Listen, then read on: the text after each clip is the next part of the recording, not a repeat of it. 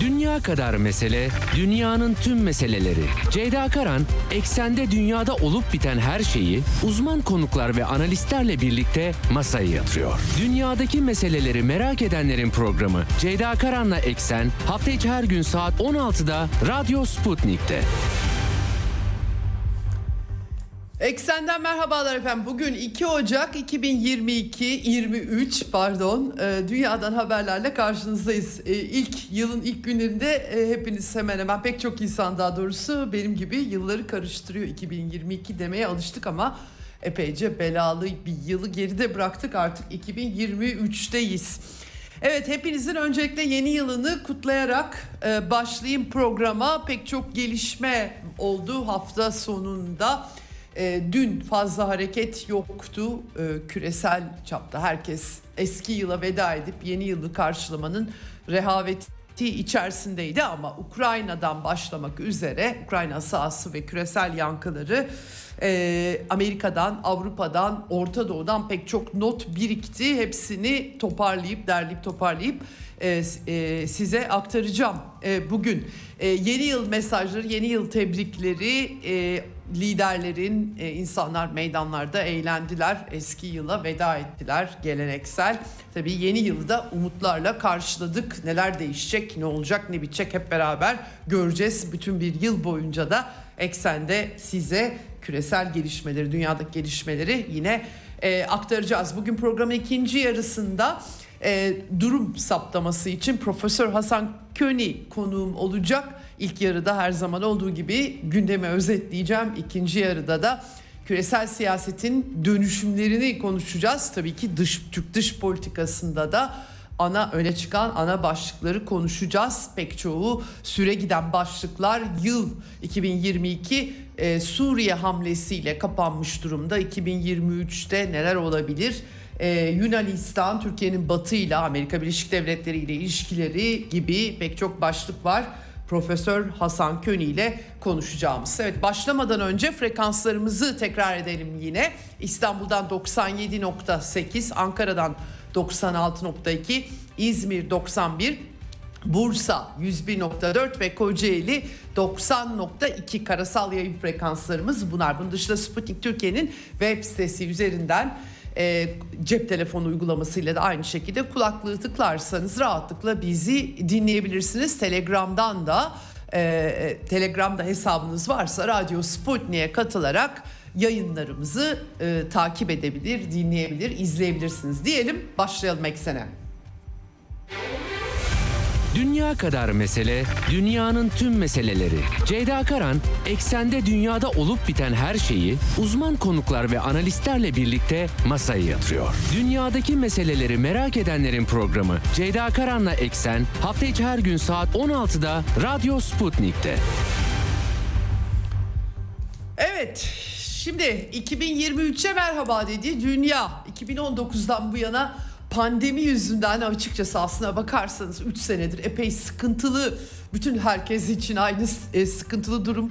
E, geçerli tüm dünyada kapanmalar evlerimize kapandık. Gerçekten e, sorunlu milyonlarca insanın hayatını yitirdi. 6 milyondan fazla insanın canını yitirdiği bir pandemi e, süreci yaşandı. 2022 tabii pandemiden çıkış yılıydı aşılamalarla birlikte. Tabii pek çok tartışmalarda beraberinde geldi ama biraz 2023'e giriş pandemiden artık pandemiden çıkışında belki e, sembolü olacak görüntülerle oldu. Meydanlarda, açık alanlarda dünya çapında kutlamalar gerçekleştirildi. Havai fişek gösterileri e, pandemi nedeniyle olmayanlar oldu.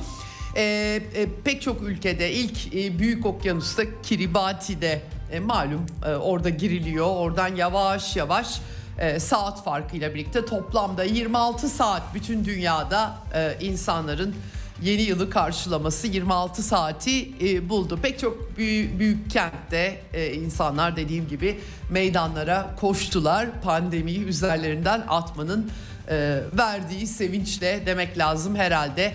İşte havai fişek gösterileri dışarılarda kutlandı. New York'ta Times Meydanı'nda bu arada bir palalıda saldırı meydana gelmiş. 3 polisi yaralamış 19 yaşında bir e, genç Trevor Bigford diye açıklandı. Ee, yaralı polislerin Allah'tan hayati tehlikesi yokmuş ama Taliban'a katılıp şehit olma arzusunu dile getirdiği bir el yazısı üzerinde bulunmuş. Enteresan. Yeni yıl akşamı Times Meydanı'nda böyle tuhaf bir e, durum. Fransa'da bu arada 500 kişiyi gözaltına almışlar. Şanzelize'de havai fişekleri milyonlarca insan Fransız başkentini doldurdu. Aynı şekilde pandemiden çıkışta Türkiye'de de hepimiz 2023'ü dışarılarda e, kutlayanlar e, azımsanacak gibi e, değildi. Tabii pandeminin burukluğuyla diyelim efendim. Rusya Federasyonu'nda Ukrayna harekatı tabii ki bu sebeple havai fişek gösterileri yapılmadı. Ama e, kutlamalar e, özellikle cephedeki askerlerle dayanışmanın eksik olmadığı, mesajların eksik olmadığı şekilde 2023 senesine girildiği söyleyebilirim. Ee, operasyon özel askeri harekatta durmadı. 31 Aralık'ta özellikle insansız hava araçları üreten Ukrayna Savunma Sanayi Tesisine yüksek hassasiyetli füzelerle saldırı düzenlendiği depo, park ve fırlatma e, alanlarının da vurulduğu açıklandı. Rusya Savunma Bakanlığı tarafından aynı zamanda bir de paralı askerlerin kaldığı bir otel yerleşim yerleşke deniliyor. Oranında vurulduğu görüntüler vardı. Tabii Ukrayna sivillerin öldürüldüğünü söylüyor.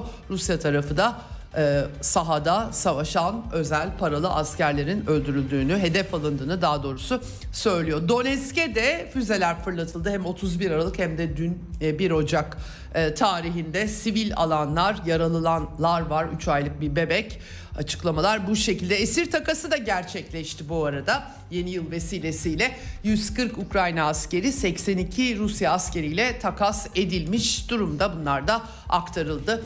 Ee, operasyonun devam ettiğini, Ukrayna güçlerinin İHA'lı saldırıları olduğunu da aktaralım. Ee, Rusya e, toprakları içerisinde Voronezh'de de İHA'larla saldırı haberleri düştü. Donetsk ve Lugansk Halk Cumhuriyetleri yeni yıla yeni anayasalarla girdiler diyebiliriz. Bu anayasalar Rusya Federasyonu'na katılım nedeniyle tabii revize edilmişti. Hukuki bir biçimde entegrasyon söz konusu Donbas'ın Ruslarının Rusya Federasyonu'na diyebiliriz. Zaten 2014'ten bu yana orada iç savaşın Kiev'deki darbe sonrası iç savaşın başlarından bu yana Kiev yönetiminin pek esamisi okunmuyor diyebiliriz. Aynı zamanda 1 Ocak tarihinden itibaren Donetsk Halk Cumhuriyeti ve Lugansk Halk Cumhuriyetlerinde Zaporojye ve Herson bölgelerinde de aynı şekilde Ukrayna grivnasının yani para biriminin dolaşımı da sona ermiş oldu. Artık tercihlerini bu şekilde yaptıklarını söylüyorlar.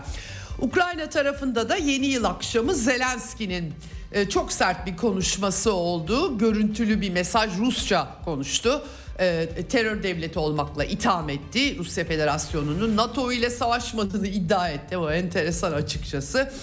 E, hep Rusya liderliğini sert bir biçimde eleştirdi. Savaşıyoruz, savaşmayı sürdürüyoruz dedi Ukraynalılara e, inanılmazsınız neler yaptığınıza bir bakın dedi. Yine tuhaf bir örnek verdi. Bir kadının Rus insansız aracını domates turşusu kavanozuyla vurması örneğiyle enteresan bir örnekleme yapmış durumda. Ukrayna parlamentosu Verkhovna Rada ise yeni yılda Stepan Bandera'nın doğum gününü kutladı. 1 Ocak 1909 doğumlu Banderist, Banderizmin Ukrayna'da Nazilerle işbirliği yapa, yapan e, Polonyalıları, Lehleri, Rusları ve Yahudileri katleden Nazizmle işbirliği halinde Ukrayna'nın milliyetçilerinin lideri demek lazım. Bütün Ukraynalılara mal etmemekte fayda var. Ee, bayram ilan etmişlerdi efendim. Devlet ideolojisi olduğu için Banderizm 2018'de parlamento tarafından Stepan Bandera'nın 1 Ocak 1909 tarihli doğumu bayram ilan edilmişti. Ukrayna'da Nazizm olmadığını iddia edenlerin bu ideolojiyi nasıl devletin sahip, böyle sahiplendiğini tabii izah etmesi gerekiyor. Bu arada ee, İsrail'de yeni iktidara gelen Benjamin Netanyahu ile da yeni yılın son günü telefon konuşması yapmış Zelenski ama İsrail daha temkinli duruyor. Ukrayna harekatı ile ilgili olarak hava savunma sistemleri vermediği belirtiliyor. Hatta bu yüzden Birleşmiş Milletler Genel Kurulu Adalet Divanı'nda Filistinlilerle ilgili hikayede e, en azından komitede hayır oyu vermiş Ukrayna. Yani bize hava savunma sistemi vermezseniz e, eğer biz de sizi Birleşmiş Milletler'de desteklemeyiz demeye getirmiş gözüküyor. Evet Rusya e, Devlet Başkanı Vladimir Putin de e, Rusya vatandaşlarının yeni yılını kutladı. Güney Askeri Bölgesi'nin karargahında kapsamlı bir konuşma yaptı. E, dikkat çekici noktalar vardı. Birlik, beraberlik, egemenlik, Rusya'nın egemenliğini sürdürmesi, bağımsız kararlar vermesi zorlu bir yıl olduğunu dile getirdi ve e, cesaret ve kahramanlığın açık bir biçimde ihanet ve korkaklıktan ayrıldığı bir sene olduğunu kendileri için dile getirdi. E, gelecek e, gelecekteki belirleyici olayların yaşandığı bir yıldı dedi Vladimir Putin. E, savaşma sebeplerini bir kez daha e, izah etti.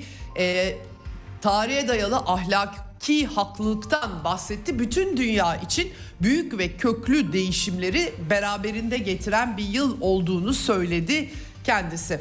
Ee, Rusya tarihinin çeşitli dönemeçlerine atıf yaptı. Bu dönemeçlerde de benzeri egemenlik, bağımsızlık sınavları verildiğini söyledi. Batı'nın da Rusya'ya yönelik saldırılarını anımsattı. Terörist eylemlerde bulunmaya devam eden neonazileri mümkün olduğu, olduğunca teşvik ediyorlardı dedi.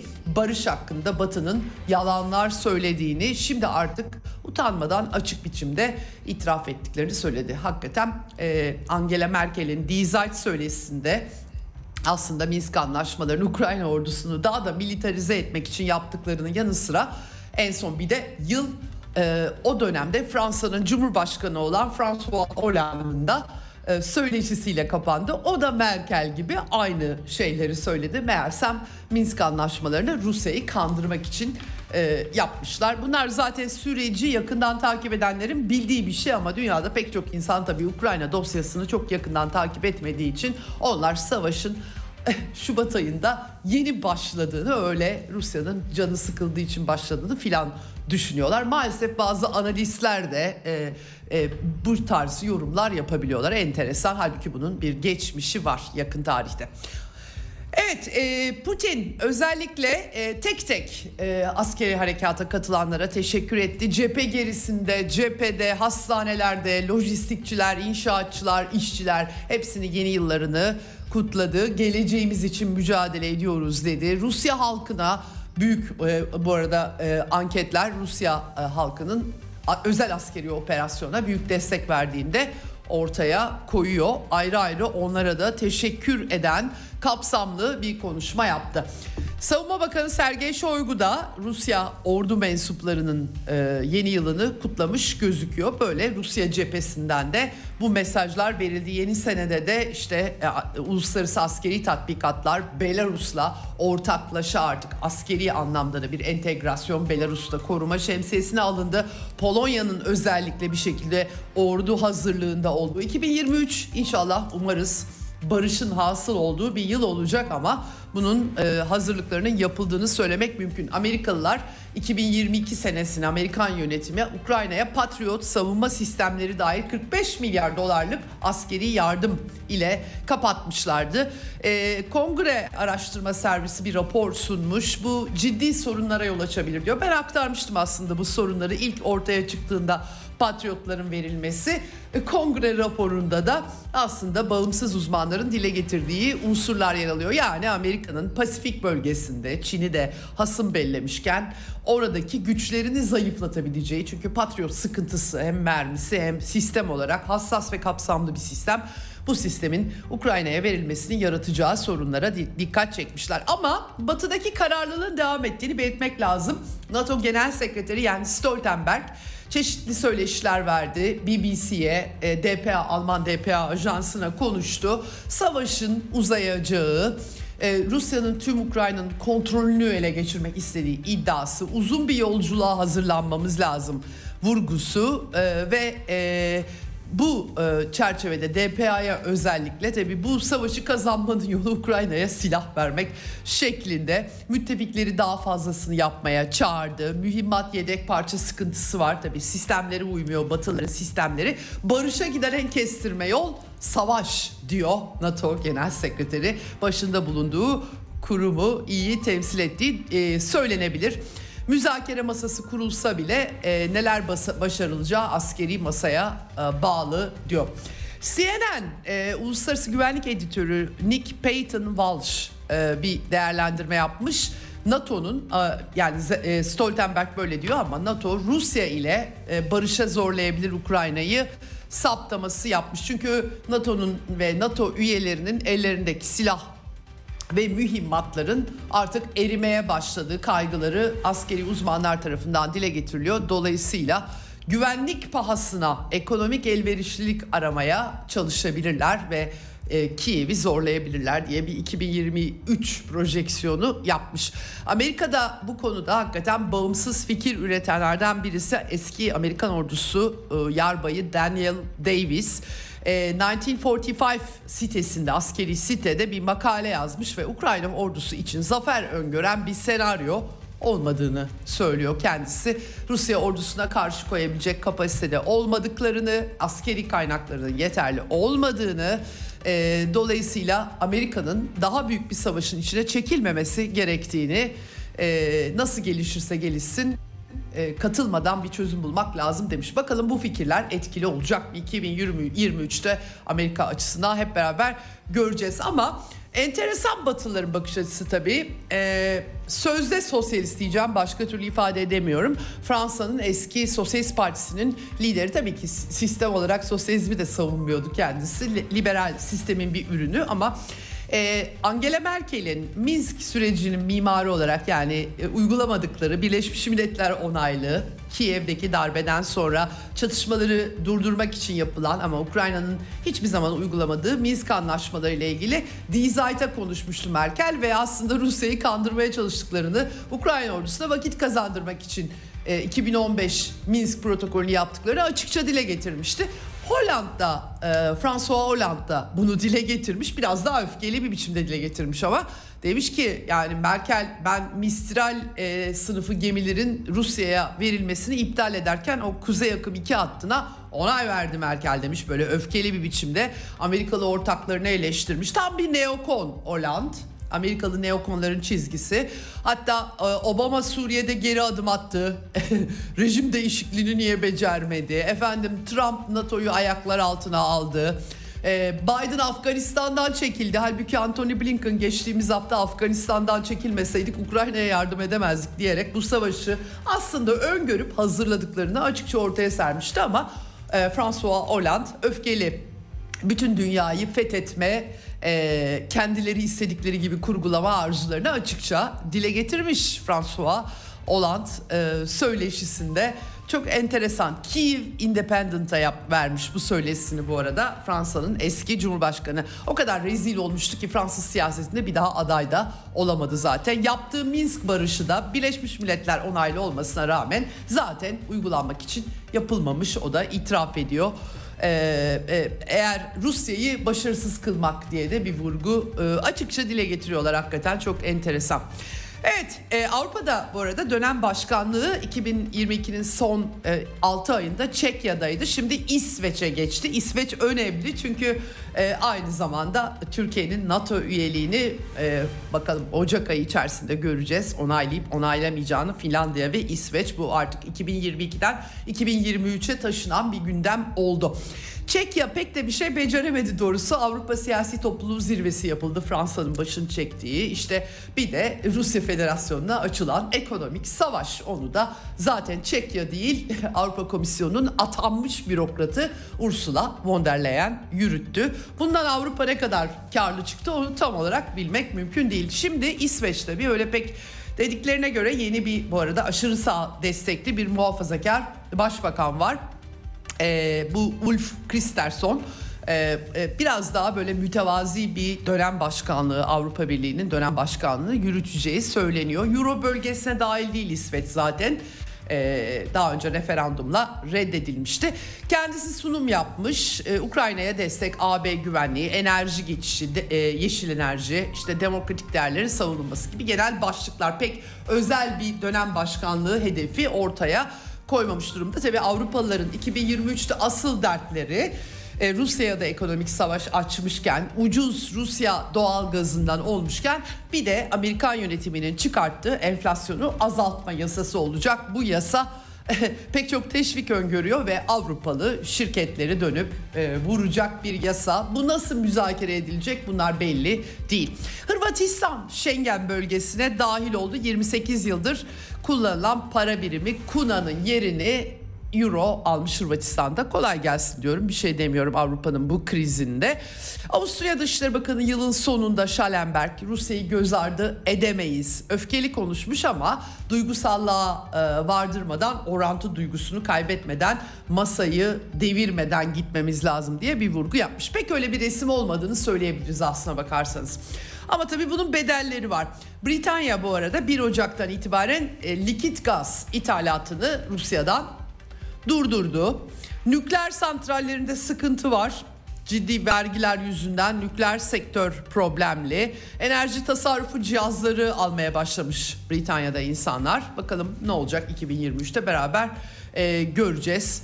E, acil servislerde problemler haftada 500 ölüme yol açıyor diye e, Kraliyet e, Acil Tıp Doktorları Birliği Başkanı uyarıda bulunuyor. Böyle bir Britanya var. Fransa'da hekim Hekimler greve devam ediyorlar. Pratisyen hekimler iş koşulları ve e, ücretlerle ilgili olarak. Almanya'da da Der Spiegel dergisi enteresan bir kapakla giriş yapmış yeni yıla. Marx'ın e, bir fotoğrafıyla neticede Marx haklı mı sorusunu sorarak piyasa tabii her şeyi düzene sokan mucizevi araç. Bu leo, neoliberal mantığa göre acaba öyle değil mi diye bir soru ortaya atmışlar çözüm önerisi daha e, adil ve sürdürülebilir bir kapitalizm. Enteresan nasıl olacak o daha adil ve sürdürülebilir bir kapitalizm doğrusu bilemiyorum. Bu verdikleri hegemonya mücadelesi ve yeni sömürgeci zihniyetle çok çok daha zor ama tabii kapitalizmin dinamikleri zaten buna izin veriyor mu diye de daha soldan bir soru rahatlıkla yöneltilebilir. Evet e, Almanya'da Başbakan Scholz e, muhtemelen savaştan önceki ucuz enerji falan olmayacak bir daha diye halkı artık böyle açıkça acı ilaca alıştırabiliyor. Ama ithalat seçeneklerimiz var. Başarılıyız, güçlüyüz, güçlü sanayi ülkesi olmaya devam edeceğiz diyor ama işler o kadar kolay geçmeyecek Almanya'da muhtemelen enerji krizi bu yıl e, biraz depolar doluydu. Seneye ne olacak? Bu yıl içerisinde hep beraber göreceğiz. E, enerji arzı nasıl güvenceye alınacak? Tabii bunun toplumsal sıkıntıları neler olacak? 200 milyar euroluk devasa bir kaynak ayrılmıştı Almanya'da. 100 milyar euro bu arada orduya ayrıldı militarizm için. E, ve koalisyon içerisinde sıkıntılar var. Anketler yapılmış Dresden Üniversitesi'nden. Doğu Almanların sadece %28'i Ukrayna'ya desteğin sürmesini istiyor. Batı'da %42 veriliyor. Tabi bedeller ödenmeye başlanıyor. Bir de tabi Çin'le rekabeti liberal Almanya hemen gündeme sokuyor. Bir Çin düşmanlığı, Rusya düşmanlığı, inanılmaz bir milliyetçilik ve hatta tabi rahatlıkla Kiev'deki Stepan Bandera'yı yani Nazizmi anan Kiev rejimini de destekliyorlar ve hoş görüyorlar. Ee, böyle de bir çerçeve çıkmış vaziyette. Bu arada Almanya'da 1 Ocak itibariyle tedarik zinciri, tedarik zincirlerinde yasa, yeni yasa devreye girdi. Ekonomik ilişkileri kurarken artık Alman şirketleri insan hakları ve çevrenin koruması şartlarına, kriterlerine dayanacakmış. Türkiye'de üretim yapan Alman şirketleri ne yapacak şimdi? Türkiye çok kötü bir ülke gibi sorular ortaya atılıyor ama bugüne kadar hiç grevlerin ertelenmesinden filan şikayetçi olan e, Almanya görmemiştim doğrusu. Enteresan bir üstenci söylemlerle hak, haklı da olabilirler. Türkiye'deki koşullar maalesef kendimiz için iyi değil ama Almanya'nın bu kadar ahlaki üstünlük taşıyacak bir durumu var mı? Onu da ayrıca sorgulamak gerekiyor. Ee, dönüm noktası Türkiye ekonomisi için falan gibi böyle laflar etmişler. Göreceğiz bakalım dönüm noktası mı beraber. Bir de İç İstihbarat e, Servisi e, Başkanı Anayasayı Koruma Teşkilatı Almanya'da Türkiye'deki iç siyaset seçim süreci bunun Almanya'ya yansımaları olabileceğini söylemiş. Şimdiden işte seçim broşürleri dağıtıyorlar demiş Almanya'da bir Türkiye gündemi olacak anlaşılan o. Evet Bulgaristan e, Gazprom'la doğal gaz kontratını yenilememiş. Bu sene Bulgaristan'ı da göreceğiz. E, Macaristan'a bir öfke var. E, bu arada Ukrayna'nın Macarları en son Ukrayna o kadar ırkçı bir rejim var ki e, dil yasası çıkartıp Macarcanın konuşulmasını da engellediler. Ne kadar Avrupa değerlerine uygun hareket ediyorlar görüyorsunuz. Bu yüzden de e, Macarları suçluyorlar.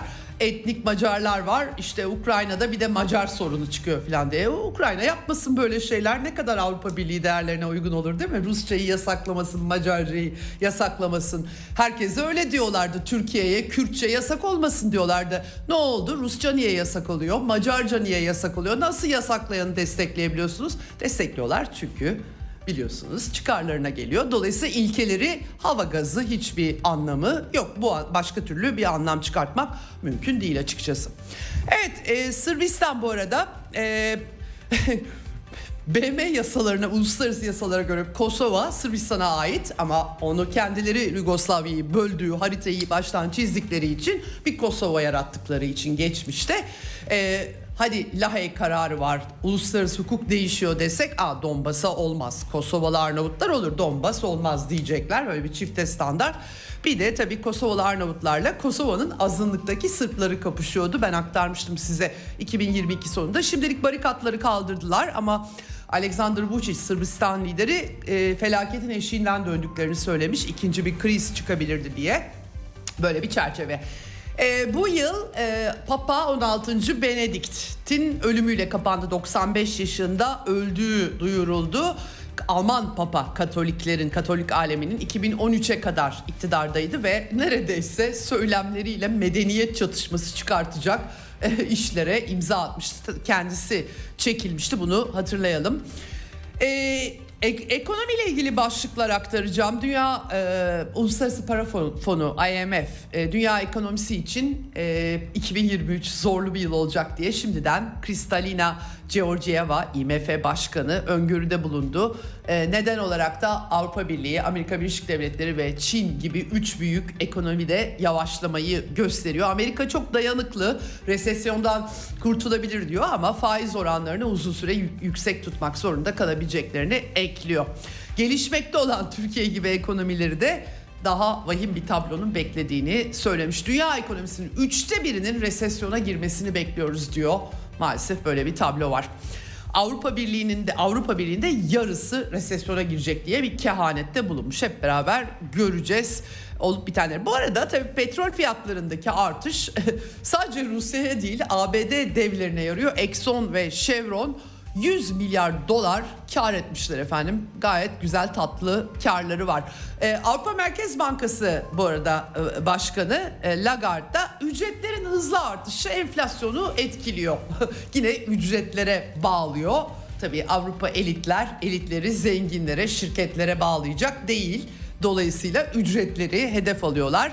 Türkiye'de neyse Avrupa'da o Avrupa'nın Türkiye'den hiçbir farkı neredeyse kalmadı artık rahatlıkla diyebiliriz efendim. Evet e, şimdi e, ekonomide bir de ABD Maliye Bakanlığı tavan fiyat e, Rusya petrolü 60 dolar tavan fiyat getirilmişti. Başka ülkelerde Rusya petrolü işlenirse onu Rusya petrolü saymayacaklarmış. Çok şahane.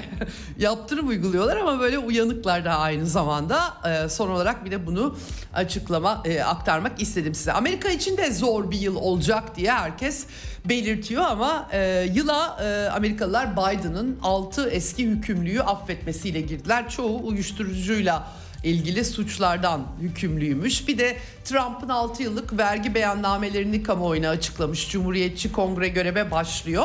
Öncesinde demokratların çoğunlukta olduğu kongre Trump tepki göstermiş. Radikal solcu diyor. Bu arada Amerika'daki liberalleri solcu diye nitelendiriyor Trump.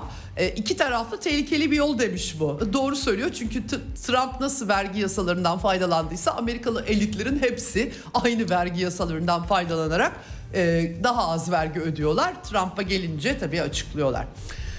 Evet e, şimdi e, ve son olarak konuğuma bağlanacağım hemen. E, Amerika Rusya-Çin yakınlaşmasından duyduğu endişeyi dile getirerek, getirerek Amerikan Dışişleri yılı kapattı. Yeni Çin Büyükelçisi King Gang göreve e, baş e, Dışişleri Bakanlığı olarak göreve başladı. Wang Yi bir üste dış ilişkiler sorumlusu oldu. Amerika ile hakikaten sıkıntılar ve yıl Vladimir Putin'in Xi Jinping'le e, görüşmesiyle video kanalıyla görüşmesiyle kapanmıştı. Stratejik ilişkiler, Ukrayna çalışmasında Rusya'nın barışçı çözüm aradığını Çin'in not etmesi gibi vurgular taşıyan E, Çin'in anlatımını ben Dışişleri sitesinden okudum. Dikkat çekiciydi. Dolayısıyla Amerikalılar da yıla ikili iki büyük güç mücadelesinin iki ayağının liderlerinin e, görüşmesiyle girmiş oldular.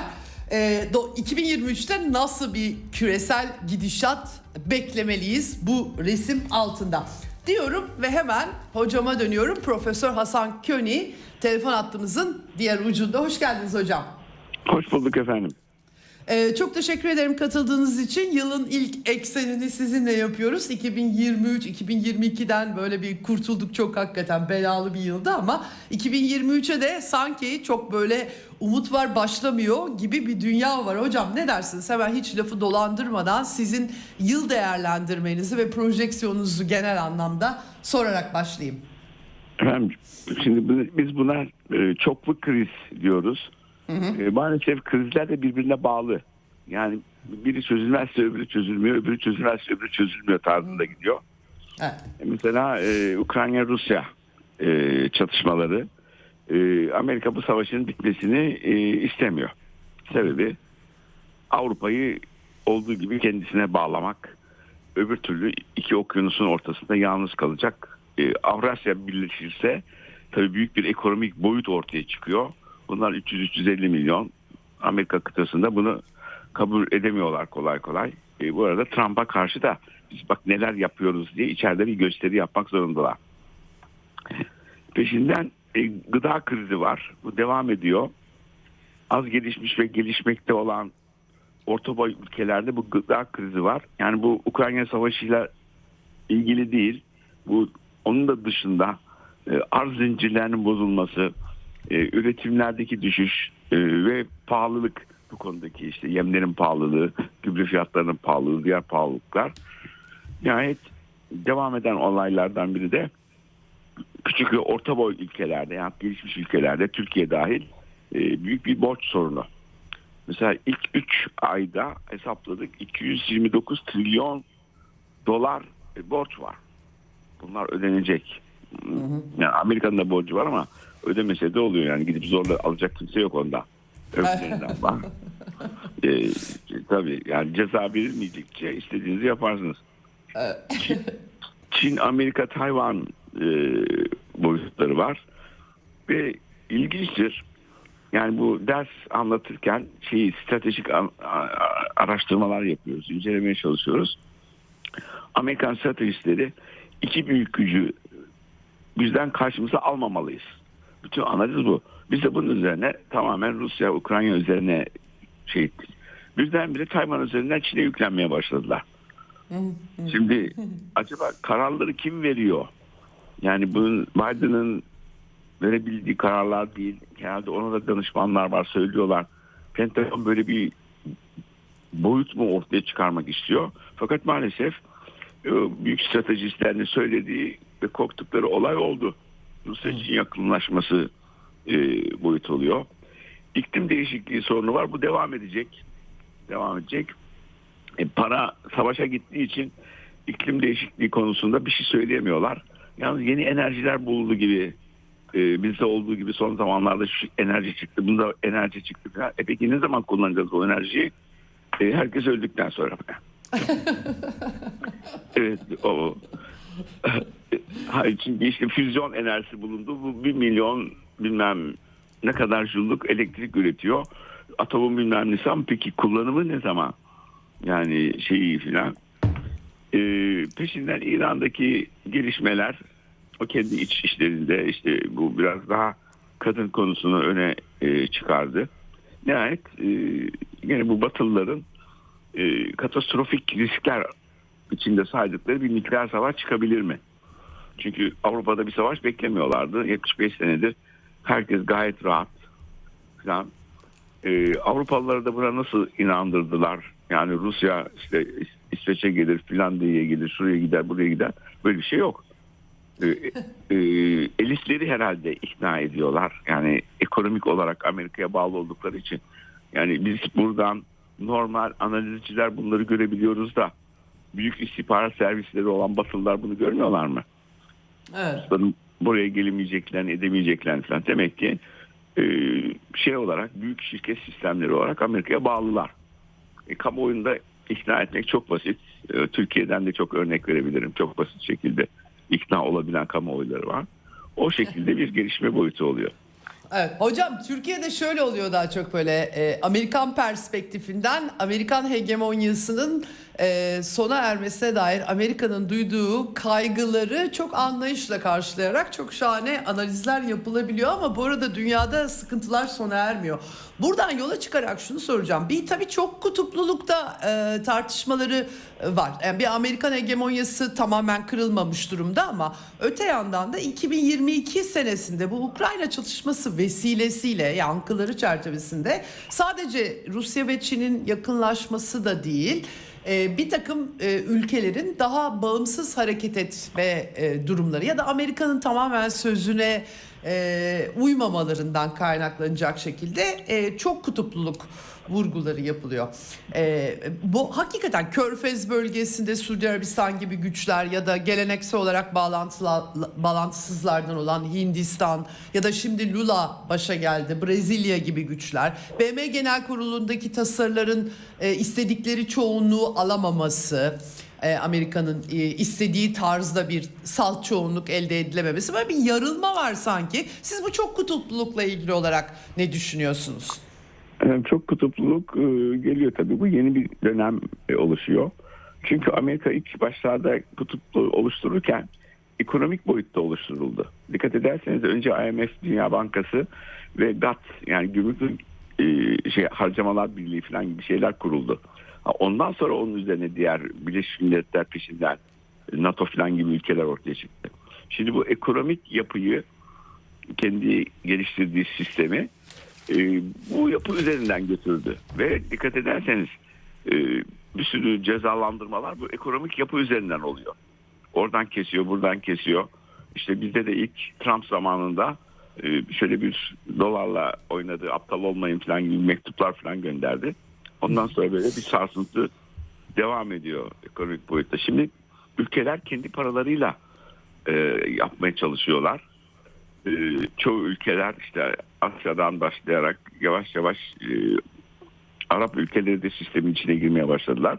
Çünkü devamlı e, batıdaki e, 300 milyon da değil Amerika'daki zengin 100 milyona çalışan bir sistem bu. Bunu kabul etmiyorlar. Bıraksa e, Almanya ve Fransa'da Çin ve Asya ile yakın ilişki kurmak istiyor. Yani o üretimleri nereye satacaklar?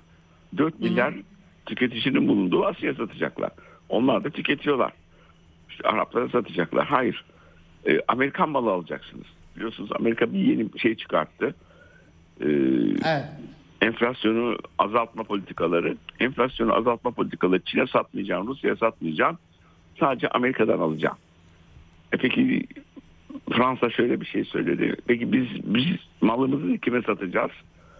Afrika'da da çok başarılı değiller. Böylece yavaş yavaş bloklarda bir çözülme. Yani yeni bir düzen oluşmaya başlıyor. Bu da çok rahatsız edici. İşte o hızlı para dolaşım sistemlerinin filan değişmesi. Hatta Türkiye Evet. bile parasını ödemeleriyle bu gelişecek. Ama bunu bırakmamak amacıyla savaş çıkartırlarsa daha başka alanlarda Evet. bundan sonraki boyutu şeyde bekliyoruz. Ee, Asya Pasifik'te Ee, yani dünya çekilmez bir yer olacak çünkü bir sürü sorun devam ediyor. Mesela Covid devam ediyor. Evet. Krizleri devam ediyor. Daha çok boyutlar devam ediyor ve göç devam ediyor. Göç devam ediyor. Evet. Bunlarla nasıl başa çıkacaklar bilemiyoruz. Kendilerine de göç geliyor. Meksikalılar ya Latinler toplu halde Amerika'ya geçiyor. 25 sene sonra Amerikan nüfusu Latinos Americanos. Yani, e, öyle oldu. Evet. E, hocam bu kadar Latin Amerika istikrarsızlaşırsa tabii insanlar ne yapacaklar? E, böyle e, işler göç olgusu karşımıza çıkıyor. Peki şimdi e, Türk dış politikasına e, bir parça bakalım. Biraz tabii bu Ukrayna çatışması e, aynı şekilde Türkiye'nin de daha tarafsız işte biraz arabuluculuk yapma yani kapasite yeterli mi yetersiz mi herkes tartışıyor tabii. Büyük güçlere rağmen Amerika'ya rağmen barış yapmak zor yani ama e, yine de hani uluslararası planda anda bir parça böyle bir görünüm ortaya çıktı. Tahıl anlaşması şu bu. E, ama Amerikalılar e, çok mutlu değiller gibi sanki her ne kadar Avrupa'da aynı şekilde övgü düşseler de. Ve yıl sonunda da Suriye tabii güney hattımızda çok ciddi bir sorun Türkiye açısından. Her açıdan hem göç, sığınmacı problemi hem güvenlik sorunu hem iç politikadaki kullanışlılık hali. E, fakat e, Suriye yönetimiyle bu işleri çözme e, Türkiye kamuoyunun da arzusu bu da biliniyor. Amerikalılar bozuldular bu işe. Rahatsızlıklarını dile getirdiler. Ee, önce Batı ile ilişkileri sorayım. Ee, Avrupa'da da aynı şekilde Almanlar yeni yasa e, devreye soktular. Tedarik yasası aramallar Türkiye'de üretilen. Böyle e, biz çevreye ve insan haklarına uygun olmayan şeyleri Türkiye'de yaptırtmayız diye üstenci haberler görüyorum ben. Ee, nedir bu Batı ile ilişkilerimiz 2023'te ne görüyorsunuz siz? Yani Batı'nın bu savaş devam ettiği müddetçe bize e, ihtiyacı var. Niye? Hı. İşte biz e, Putin'e laf söyleyebilen birileri var. Bir şeyler aktarılıyor. O da biz NATO ülkesini yanında çekerek e, mümkün olduğu Evet. kadar e, faaliyet yapabiliyor. İşte bu semikondüktörler denen yarı iletkenler Türkiye üzerinden giriyor çıkıyor bir sürü olaylar dönüyor. Bir de e, Karadeniz bölgesinde Türkiye zaten barışı sağlamıştı. Yani NATO'nun Karadeniz'e gelmesine gerek de yoktu ama Amerika'nın e, politikaları. Şimdi bu denge içinde Türkiye takım e, çözümlere gidiyor. O Trump'ın boş bıraktığı alanda e, çok önemli çıkışlar yaptı. Yani belki de e, benim kendi analizim kendi boyutunu aşan çıkışlar yaptı. Öyle değil diyorlar ama işte bilmem 1947'den beri adalarda bilmem ne oluyor. 1919'da e, mavi vatan. Sonra kıta sahanlığı falan. Ya peki o 47'den 1919'a kadar aklınızda mavi vatan, kıta sahanlığı, Doğu Akdeniz bilmem ne. 2005'te siz Kıbrıs'ı veriyordunuz. Hadi Yunanlarla e, bir kapışma boyutu. Onu da Batı destekliyor. Sonra baktı ki diğer ülkelerle barış içinde olmadan bu olay çözülemeyecek. Hadi Mısır'a Sisi bitti. Rahya da bitti. El sıkıştılar. Ondan sonra Suriye e, bu olay devam ediyor. Hem göç. Şimdi benim gittiğim ülke kısa bir süre Macaristan'a gittik. Nüfus 9 milyon. Ve orayı da bizi dolaştıran adam dedi ki bu yani Avrupa'nın kalabalık bir şeyidir dedi. E, ülkesidir bu dedi. Bizim dedi bu şehir 2 milyona yakın. Vallahi dedim bizim Kadıköy çevresi dedim o kadar. e, biliyor musunuz olayı? Yani bir e, nüfus kadar yani Macar nüfusu kadar nüfus Türkiye'ye gelmiş yerleşmiş bir ülke nüfusu, bir Norveç nüfusu, bir İsveç nüfusu. Şimdi bunları çözmezse Evet. ekonomik boyutlar var. Ekonomik boyutta ulusal sorunları çözmede bir numaralı rol oynuyor. O açıdan e, belli bir yumuşama ve çözme boyutlarına gidiyor. Yalnız şu olay var. İsrail baskısında olan Amerika ses çıkarmasa bile uzun dönemde mutlaka kendi çıkarına olmayan olayın fiyatını ödetir. Ben bunu 2003'te çıkarma yapamadılar ve askeriye dedi ki siz dedi çok bastırmadınız gemilerimiz dedi yollarda kaldı asker çıkartacaktık çıkartamadık falan öyle geçti. Sonra 3-4 sene sonra bütün askeriyi gördüğünüz gibi parçaladılar. Olaylar şey. Ha, şimdi tamam böyle bir çözülme yoluna gidebilir ama sonraki fiyatlarını eğer gördüğüm kadar Amerikan politikasını biliyorsam bilemiyorum. Evet. Sonradan fiyatlandırırlar. Çok sinsi ve uzun çalışırlar. O fiyatı mutlaka ödersiniz maalesef. Evet. Bu kendine göre Türkiye çözmek zorunda. E, seçim boyutlarına doğru da gidiliyor. E, bu uzun müddet devam edemez. Yalnız oradaki İran çıkmadan İsrail rahat edemez. E, İdlib'deki iki buçuk milyona yakın aşırı uç hayatları el şam falan filan. Sonra ÖSO yetiştirdik, besledik, silahlandırdık. Onları nereye koyacaksınız? E, filan. Bütün bunlar e, birdenbire çözülecek sorunlar değil ama ilk adım atıldı. Belki işte seçim öncesi bir gösteri tarzında çözüyoruz olayları. Şimdi Türk askerini birdenbire çekebilir mi çekemez mi? Öyle yazılar da çıkıyor. Ee, onu da pek bilemiyoruz. Yunanistan Evet. konusunda pek korkum yok. Çünkü o kadar Amerika'nın Avrupa'nın desteklediği bir ülke sadece edebiyat olarak gelirim giderim falan gibi bir takım konuşmalar olabiliyor. Onun dışında e, herhangi bir tavır e, olabileceğini Evet. zannetmiyorum. Evet hareketli bir 2023 göreceğiz öyle bir resim var. Ee, başlıklar çetrefilli 2022'den devam tabii ki doğal olarak. Ee, göreceğiz tekrar e, sizin değerlendirmelerinize baş, başvuracağız. Çok teşekkür ediyorum hocam. Ee, başka eklemek olun, sağ istediğiniz olun Ceyda. e, bir şey yoksa çok teşekkürler. Çok sağ olun efendim. Sağ olun. Evet, yeryüzüne baktık, siyasete baktık, küresel siyasete baktık. 2022-2023'e aktarılanlar hakikaten çok parlak değil. Hasan Köne Hoca'nın dediği gibi özellikle e, Amerika Birleşik Devletleri, Batı Anglo-Amerikan dünyası diyelim. Avrupa Birliği de e, Anglo-Amerikan dünya ne derse şu an için en azından onu yapar bir pozisyonda e, işleri işte biz hegemonyamızı yitireceğiz kaygısıyla keskinleştirmeye e, çalışıyorlar. 2023'te farklı bir şey herhalde e, e, görmeyeceğiz öyle gözüküyor. Aslında Biden e, 2020 e, seçimlerini kazandıktan sonra 2021'de iş başına gelir gelmez hemen hem Rusya'ya hem Çin'e karşı aynı anda Hasan Hoca'nın işaret ettiği gibi büyük güç mücadelesi diye kavramlaştırılıyor bu. İki güçle, e, iki gücü de dürtüklemeye başlamıştı. Biraz kendilerini seçtiği bir şey diyebiliriz rahatlıkla bunu. Dediğim gibi Anthony Blinken'ın geçen hafta Afganistan çekilmesinin gerekçesini de aslında ortaya seren Ukrayna'ya yardım edemezdik eğer kalsaydık demesi çok anlamlı oturuyordu. Dolayısıyla böyle bir durum. Covid dünyası Çin'le e, bu sene 2023'te Asya'yla ve Çin'le ne olacak ona bakacağız. Şimdilik pandemi başlığı belirliyor. Aslında Amerika'da da Covid bu RSV e, ve grip salgın RSV dedikleri hikaye üçü bir arada ve e, hastalık kontrol merkezine bakılırsa e, bir önceki haftaya göre e, geçen hafta iki kat artmış durumda ama herkes Çin'e bakıyor. Kasım başlarında Çin'de bir pandemide kıpırdanış olunca kapanmalar gerçekleşmişti. O zaman çok eleştirdiler aktarmıştım ben size. Bu sefer gevşetti Çin yönetimi isyanlar e, gösteriler olunca. Bu sefer de gevşetti diye eleştiriyorlar. Yani Çinliler ne yapsalar yaranamayacaklar. En sonuncusu da Çin tabii e, uluslararası seyahatleri açtı. Bu sefer de niye açtı diye Çinlilere test koymuş durumdalar ama Amerika'ya bir şey yapmıyorlar tabii ki. Evet e, böyle bir çerçeve var. Moskova'daki üçlü görüşme 28 Aralık'ta gerçekleşti. Suriye Savunma Bakanı İstihbarat Şefi ile Hulusi Akar e, hafta sonunda birkaç mesaj verildi. Çavuşoğlu Brezilya'ya gitti. Lula da Silva bu hafta işleyeceğiz. Yemin ederek dün göreve başladı. Brezilya'da Bolsonaro ülkeyi terk etti. Lula son derece dramatik, gözü yaşlı konuşmalar yaptı. Brezilya'da milyonlarca insanı açlığa terk eden Amerikan destekli Bolsonaro'nun neoliberal politikalarını tersine çevirebilecek mi Lula da Silva? Böyle vaatlerde bulundu. Ee, yoksullar ve zenginler arasındaki uçurumlara dikkat çekti.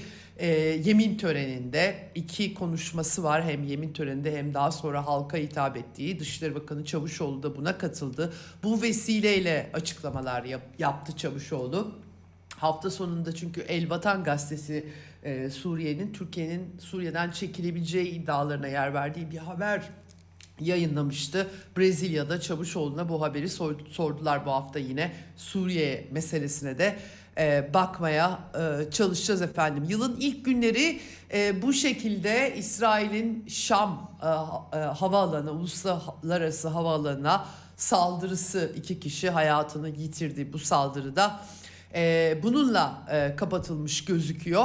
E, ve Latin Amerika ile dediğim gibi bir de yarın e, Pele'nin e, siyah inci kral e, dünya futbolunun önde gelen ismi Pele'nin cenaze töreni yapılacak. E, bugün yarın saat farkı var tabii. E, Dışişleri Bakanı aynı zamanda hem Lula'nın e, yemin törenine katılıyor hem de bunun için e, epey de pahalı bir uçuşla Brezilya'ya gitti ama herhalde ilk teması kurmak istediler Lula hükümetiyle hem de Pele'nin cenazesine katılacak. Son olarak Kolombiya'da Gustavo Petro Sosyal Demokrat hükümetin Ağustos'ta başkanlığa gelmişti. E, e, bütün silahlı örgütlerle e, solcu örgütler, solcu gruplar dahil olmak üzere ateşkes e, ilan edildiğini duyurmasıyla yeni seneye girildi efendim. Böyle bir çerçeve var. Yarın görüşmek üzere Eksen'den. Hoşçakalın. Ceyda Karan'la Eksen sona erdi.